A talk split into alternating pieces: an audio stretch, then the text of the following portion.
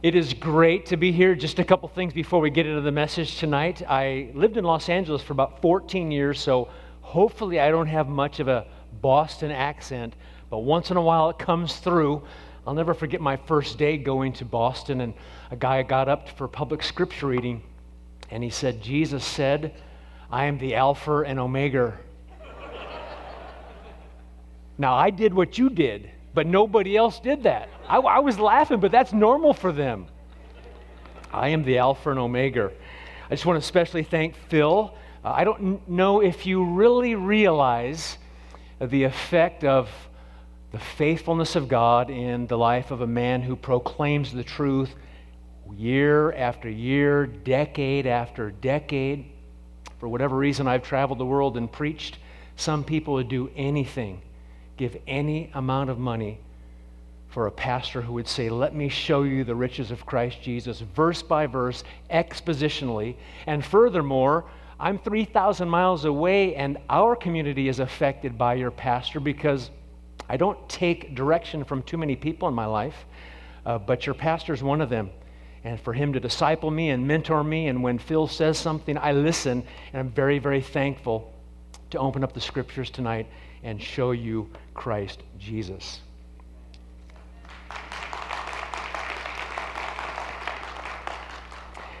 D.L. Moody used to preach a bunch of evangelistic services, and back in those days, if people didn't like what you were going to say, they'd heckle and they'd shout things out and do negative things. He had a service once, and an usher handed him a note as he went into the auditorium to preach the last sermon. And he thought it was just an announcement. And so he quieted the congregation and prepared to read the note. And he got the note and opened it up, and it's just one word, single word he found, and it was the word fool. But he was equal to the occasion. He said, This is most unusual. I've just been handed a message which consists of but one word, the word fool. I repeat, this is most unusual. I have often heard of those who have written letters and have forgotten to sign their names. They laugh faster in Boston, you know, Harvard educated. But this is the first time I have ever heard of anyone who signed his name and forgot to write the letter. and then he quick changed his sermon title to The Fool Has Said in His Heart, There's No God. Well, tonight let's open our Bibles to Matthew chapter 27. And I think by the time we're done, only a fool could not say, Hallelujah for the Lord Jesus Christ, the substitute. Only a fool could say, I'm not thankful that the innocent man Jesus paid for my sins, the guilty man or the guilty woman. I regularly try to teach my children the Bible, and I'll say to them this What's the most important theological word in all the Bible? Now, you could just say Jesus or God, but if you had to summarize everything, the Christian message, into one word, what would it be? And we're going to learn tonight that that one word is, are you ready? Substitution. Substitution. You need a substitute. You go back to the garden and you think Adam and Eve sinned. And what did God do? He killed an animal and clothed Adam and Eve. They needed a substitute. Passover, the lamb had to be slain so the firstborn wouldn't be slain. You've got to have a substitute. Why? Because the wages of sin is what? Death. Yom Kippur, you've got a scapegoat that leaves, but you've also got another goat that dies for the sins of a nation because the sins of the nation need to be paid for. You need a substitute. No wonder when John the Baptist saw Jesus coming out of the water, he said, What? Behold the Lamb of God who takes away the sin of the world. You've got to have a substitute. And so tonight we're going to see this passage about Barabbas and Jesus, and everything in it just shouts cross, substitution. It's a mini picture of Christianity. I'm so fascinated by Barabbas and the account. I'll tell you what I did. I don't know if I can admit this, but I'll do it because it's a Sunday night. We have just the elect here. I had to go rent the movie Barabbas because I couldn't get enough of it because I thought, I'm Barabbas. And I'm preaching tonight to a bunch of Barabbases who need a substitute. Matthew chapter 27 tells us about Barabbas, and what we'll do tonight in our time that we have is we'll do some exposition in the text, verses 11 through 26, and then I'll give you some takeaway bullet points that we can learn from this passage. Now, Barabbas is in every gospel Matthew, Mark, and Luke. Actually, there are more verses about Barabbas than there are verses that talk about Judas by name. Very, very prominent. And it's a startling passage and it's memorable. It was one year ago, almost to the day, when I took my dog for a 15 mile walk. That was the first bad thing that I did with a friend. And I got home and I thought I better wash all the poison ivy off of her and everything and, and uh, poison oak. And, and uh, Kim and the kids were here in California. And I don't usually let the dog sleep in the bed, but I thought, okay, tonight. And I woke up at 2 o'clock thinking I didn't check for ticks and I got the flashlight, and it looked like it was some kind of invasion of the body snatcher stuff all over.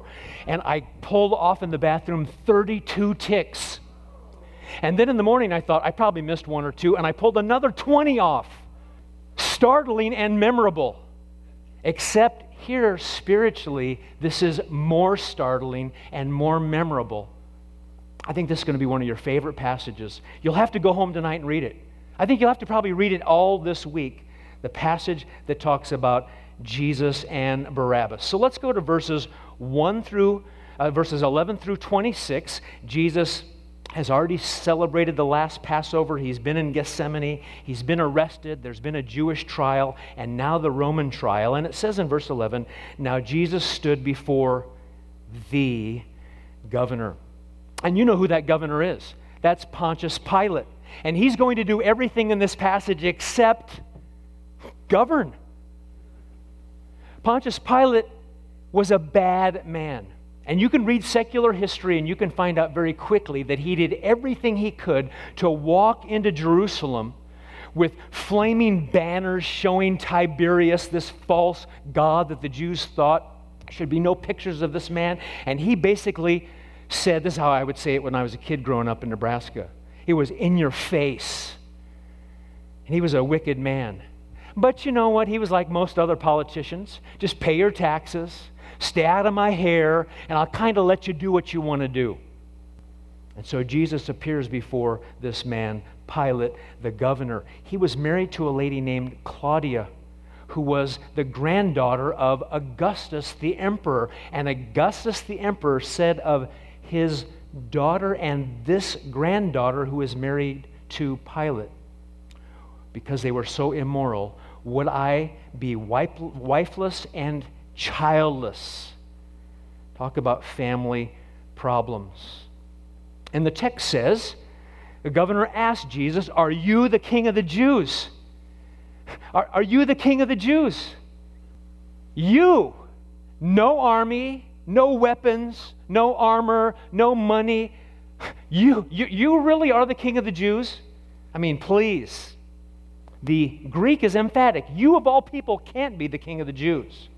One look at Jesus would make Pilate think, at least when it comes to this imperialistic army kind of king, he can't be the king of the Jews. And what did Jesus say? And Jesus said to him, You say, or the ESV says, You have said so. When Judas was asking Jesus, Am I the betrayer? Same thing. You say. When Caiaphas said, Are you the Christ? You say. Jesus basically says this You should know this, or you already know this. You know this already. Now, one of the things I want to do, since sometimes I'm a professor, is you need to get a book called The Harmony of the Gospels by Thomas and Gundry. Robert Thomas, he was my professor, he was MacArthur's professor, so he must be great, right? Was he one of your professors? Harmony of the Gospels. So it takes Matthew, Mark, Luke, John, and it arranges them in chronological order. Because, for instance, Matthew, the King Jesus portrayal, sometimes isn't chronological, and so it's good to read. It's one of the tools I use more than any other tool. It's the harmony of the Gospels. And so if I fill in with the harmony of the Gospels, let me just read you part of John 18. So Pilate entered his headquarters again and called Jesus and said to him, Are you the king of the Jews? Jesus answered, Do you say this of your own accord, or did others say it to you about me? Pilate answered, Am I a Jew? Your own nation and the chief priest have delivered you over to me. What have you done? And you know these verses. Jesus answered, My kingdom is what? Not of this world. If my kingdom were of this world, my servants would have been fighting that I might not be delivered over to the Jews, but my kingdom is not from this world. Pilate said to him, So then you are a king. You say that I'm a king. For this purpose I was born, and for this purpose I have come into the world. So Pilate says to him here in Matthew, Are you a king? Now Jesus said, You say, because if he said yes, then maybe Pilate thinks he's the kind of king that's just trying to take over the government. And Jesus can't say no because he really is what? He really is the king of the Jews. Now, he gives an answer to Pilate because he's the minister of God as a government official. But he's not going to talk to some false religious leaders. Verse 12 And when he was accused by the chief priest and elders, he gave no answer. Not in any way concerned about these false, lying heretics. If you're a minister of God as a government official, I'll answer you. If you're a false teacher, you don't deserve an answer. Then Pilate said to him, verse 13, Do you not hear how many things they testify against you? And so, what do you do if you have someone who you want to arrest? You throw the book at them. All kinds of trumped up charges from A to Z. You just try to figure out the broadest net that you can throw. But he gave them no answer. Verse 14, not even, see how it doubles up?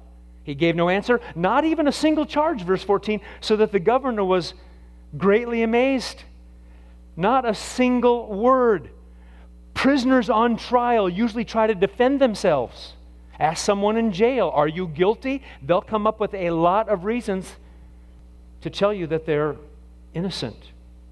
And Pilate was astonished. This isn't normal. This means he was impressed. The centurion was amazed as well. Same kind of language. And you can almost hear the crowd getting louder and more raucous, and, and they've got to have justice. They were saying in Luke, he's stirring up the people, so he gets sent to Herod, back to Pilate. They put splendid clothing on him and mocked him.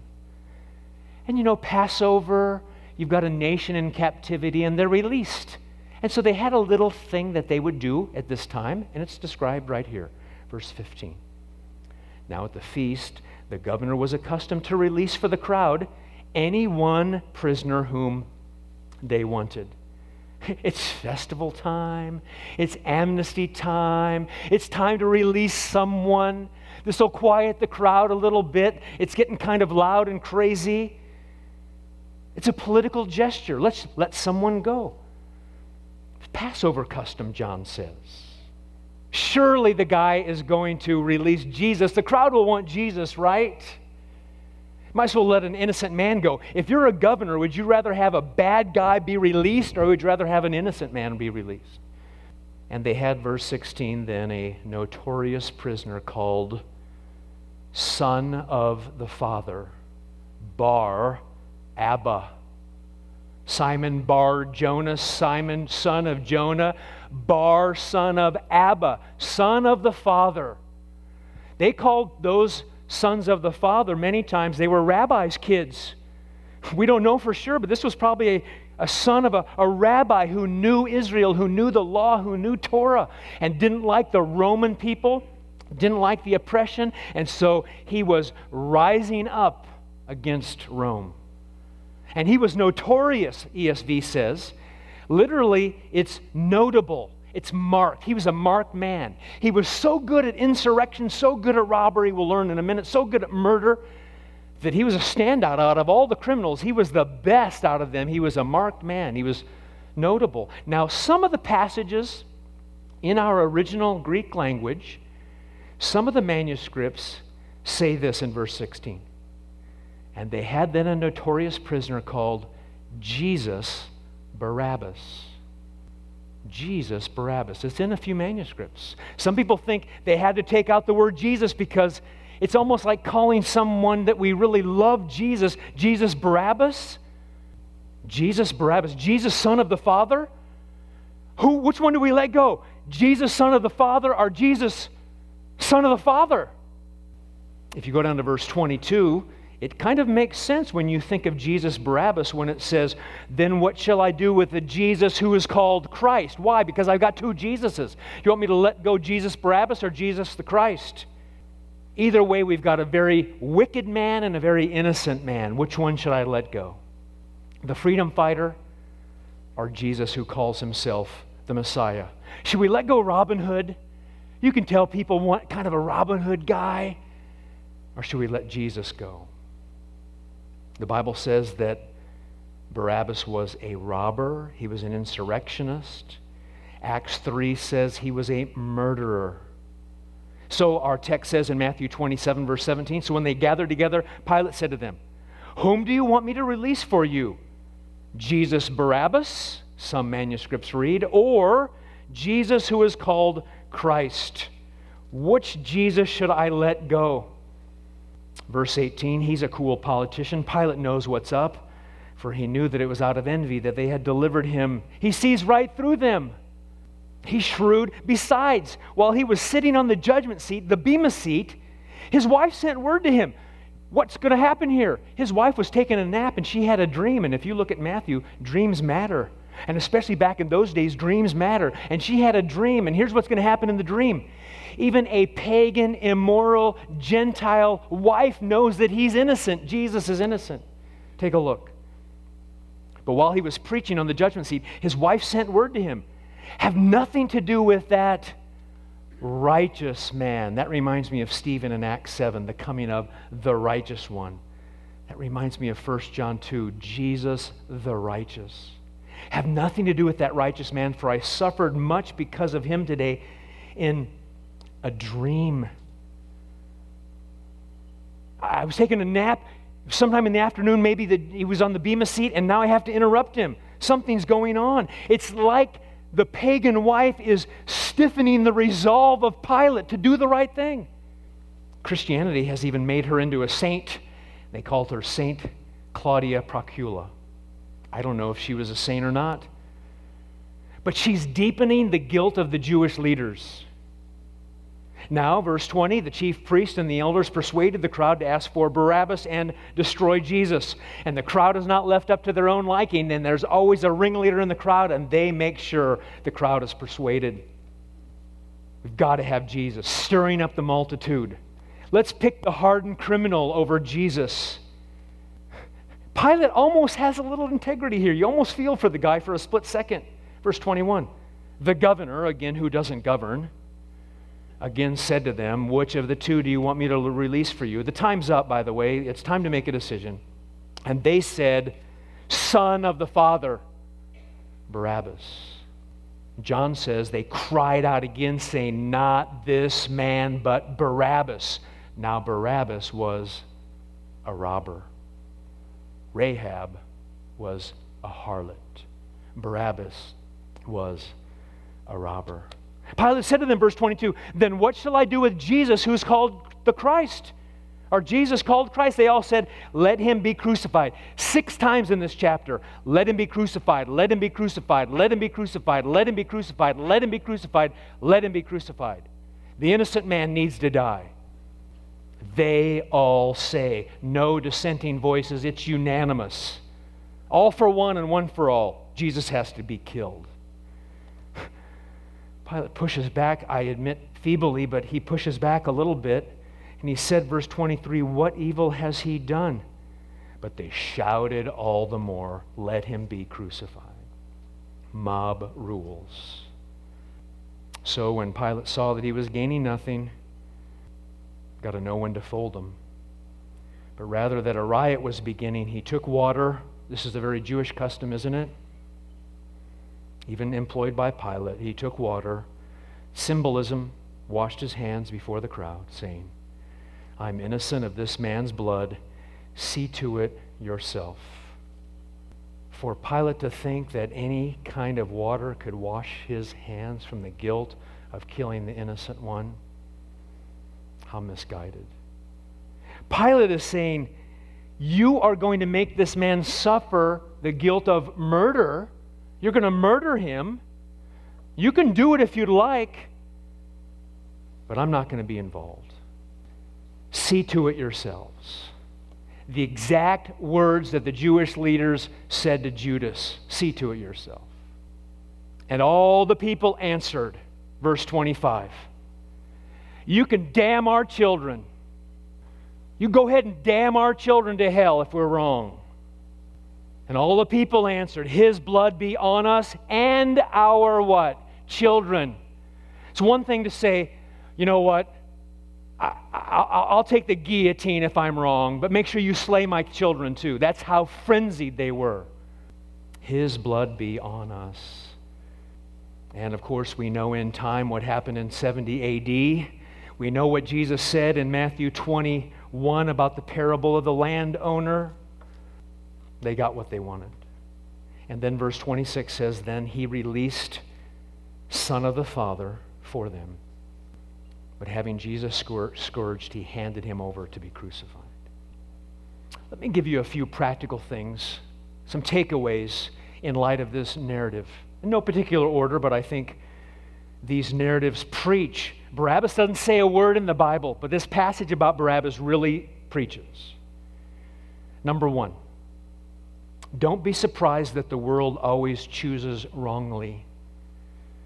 Don't be surprised. Are we surprised? Fox News was surprised about the Supreme Court ruling. Many people were surprised. We were certainly saddened. But did we really think the Supreme Court would say, homosexuality is a sin and you ought not to do that? We ought not to be surprised. The world always chooses wrongly the polls are wrong, the media is wrong, the voting's wrong, democracy is wrong. We, as one man said, if we could choose today, do we want Jesus or do we want Barabbas? The United States of America would vote for Barabbas one more time. There's a little display, terracotta display made by George Tinworth, the British artist.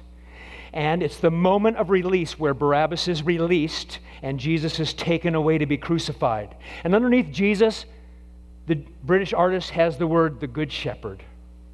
And underneath Barabbas, it says the words the world's choice.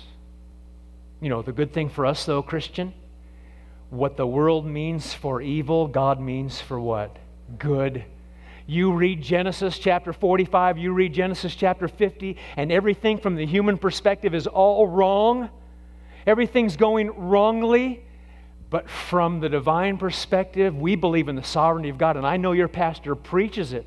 Who could live without the sovereignty of God and knowing that God is king? Matthew, by the way, is the book that talks about Jesus as king. Out of all the kings kinging, and of out of all the lords lording, Jesus is the King of kings and Lord of lords. At least Charles Barkley had enough nerve to say, I'm not no role model. Good, because you're not. Matter of fact, and neither am I.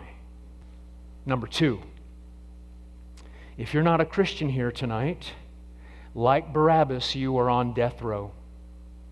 Now, this is a large enough group. Maybe somebody here is not a Christian. Maybe you're not born again. Maybe you're not forgiven. Maybe you're not cleansed by the blood of the Lamb. You're on death row just like Barabbas.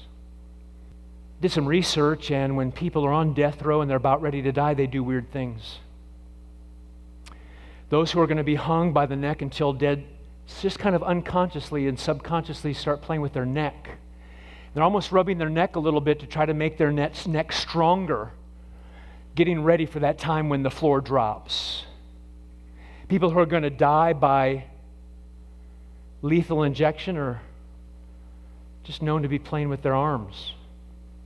Those who are going to be killed by gas begin to hold their breath and practice in holding their breath so they can hold it for one minute and three minutes and five minutes. I wonder, along with S. Lewis Johnson, if Barabbas was in his cell, feeling his wrists and feeling his feet, thinking, I'm going to be out on that cross one day. And friends, time is ticking, and one day you'll stand before God. And tonight, out of all nights, I want to tell you that there's a substitute, Christ Jesus the Lord. You're going to die and then stand before God and then say, What? You were good? God is holy and God is righteous, and He has provided the sacrifice for all those to look with repentance and faith in the risen Savior. J.C. Ryle said, Let us freely confess that, like Barabbas, we deserve death, judgment, and hell. The Bible teaches that, like Barabbas, if you're not a Christian here today, you're a rebel and you're condemned and you're on death row.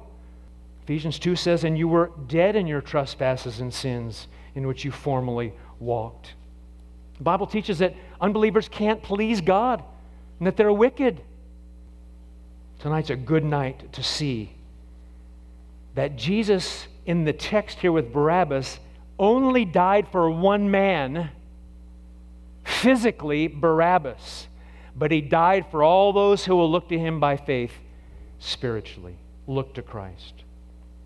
Number three, you don't need to be ignorant of who can really cleanse sinners like Pilate was. This is kind of the good news, the bad news of the last one. You know that song, don't you? There is a fountain filled with blood drawn from Emmanuel's veins. And sinners plunged beneath that flood lose most of their guilty stains. All their guilty stains. Why is it that, that songwriters so capture our great salvation? O sacred head now wounded, the second verse says this What thou, my Lord, hast suffered was all for sinners' gain Mine, mine was the transgression, but thine the deadly pain. Lo, here I fall, my Savior. Tis I deserve thy place. Look on me with thy favor and grant me to thy grace. Isn't it great that we don't have to bear our own judgment? Isn't it great we don't have to pay for our own sin?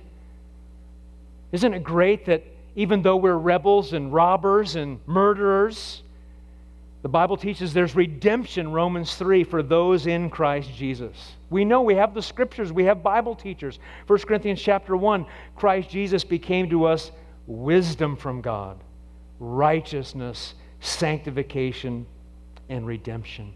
Don't you rejoice that you have righteousness in Christ Jesus? Sanctification, you're set apart.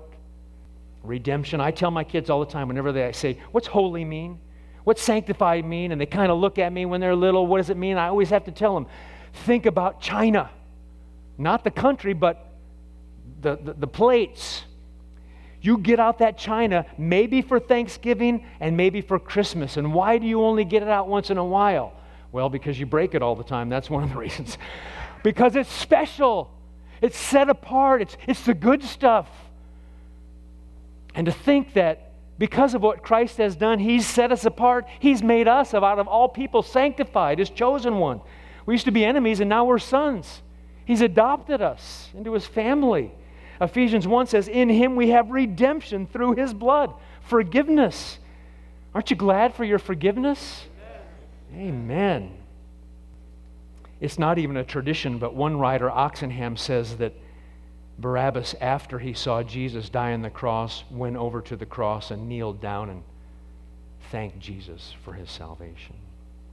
Number four, if you're a Christian, don't fall into the trap that says you're better than Barabbas. It's easy for me to do, it's probably easy for you to do.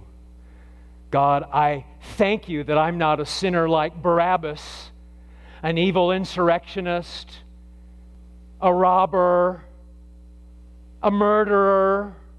Am I better than Barabbas? I'm probably worse than Barabbas. I just didn't get caught. 1 Timothy chapter 1, Paul says, even as a Christian, I'm the worst of all what? Sinners. Not to read sometime Luke chapter 18 and the great parable there that talks about that. Number five, be hopeful because the gospel shines brightest in the midst of the most horrific depravity. In the middle of everything, the gospel is shining the most brightest when they're killing the Son of God. Still, we have the blaze and glory of the grace of God in the gospel. I only gave you part of the J.C. Ryle quote before, and I'll finish it off this time. Let us freely confess that, like Barabbas, we deserve death, judgment, and hell. But let us cling firmly to the glorious truth that a sinless Savior has suffered in our stead, and that believing Him, the guilty go free. Friends, we should be concerned about our country. You should pray for your leaders. But as this all starts to boil and boil fast, and there's the wickedness all around us, this is the time when the gospel shines the brightest. This is the time. You have the good news.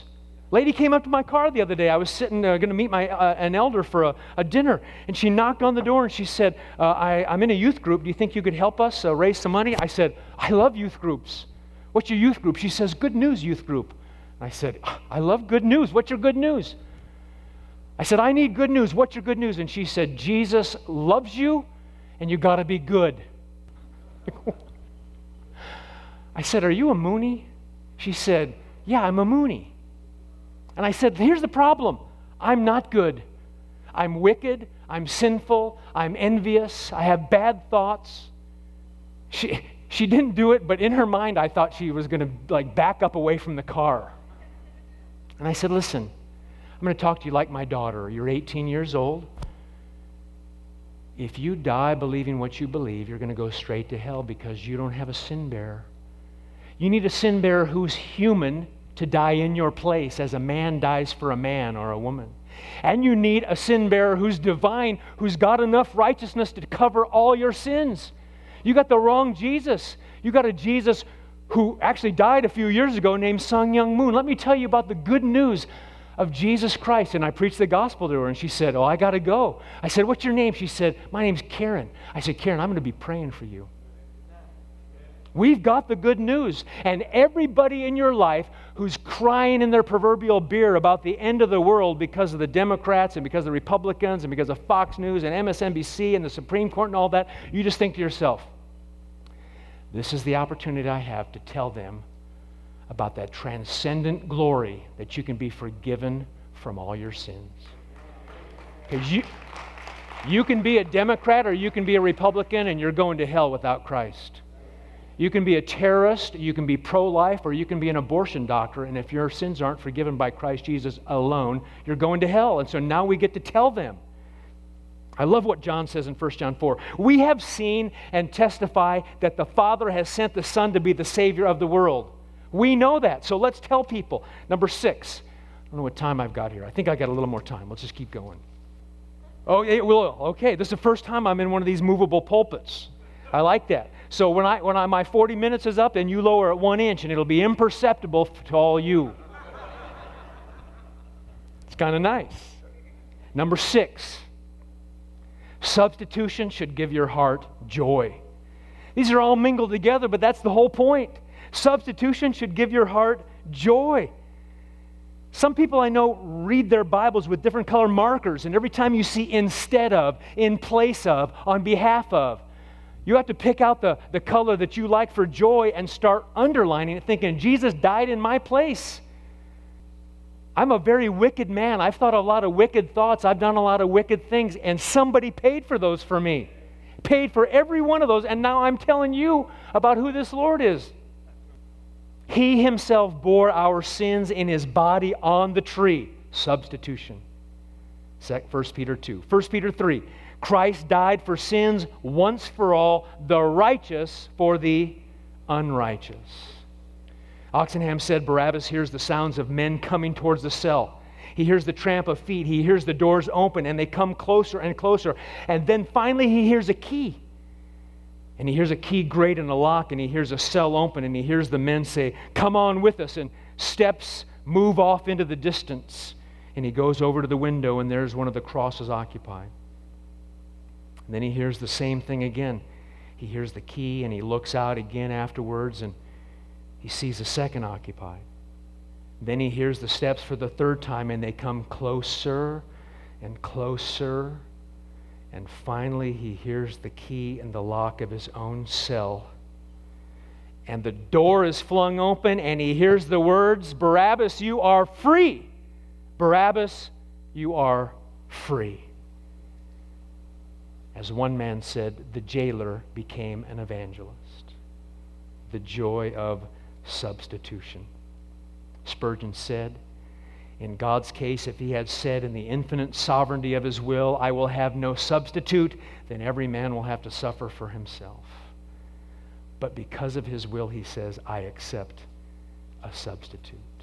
Aren't you glad you, the sinful person, go free and the innocent man, Jesus, dies? He redeemed us by his blood.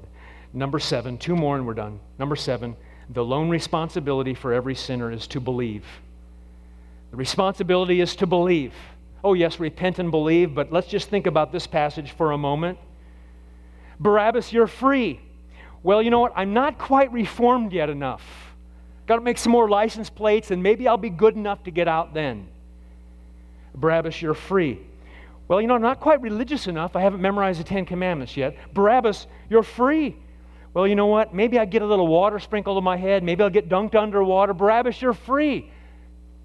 The only response of the sinner is to take God's word for it that if you look to the Lord Jesus Christ with faith, you are saved. So look, take God's word for it. That's what saving faith is taking God at His word. And of course, when you do, your whole life will explode with all kinds of different changes. But your response is to believe. Believe on the Lord Jesus Christ, it says in Acts 16, and you shall be saved. Abraham, he believed in the Lord and it was reckoned to him as righteousness. John chapter 3, he who believes in the Son, what? Has eternal life. We don't know what happened to Pilate, but we think secular history tells us committed suicide. And then, lastly, but not leastly, number eight, rejoice in God's eternal plan to save sinners. This was not just made up in time.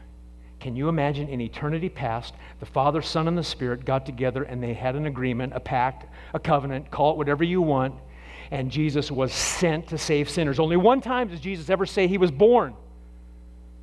And then when he says he was born to Pilate, he clarifies it because what? Jesus in the text is sent. He's the eternal Son of God and he was sent on a divine mission. And when the world picked Barabbas, it was God's divine plan to have that exact thing happen.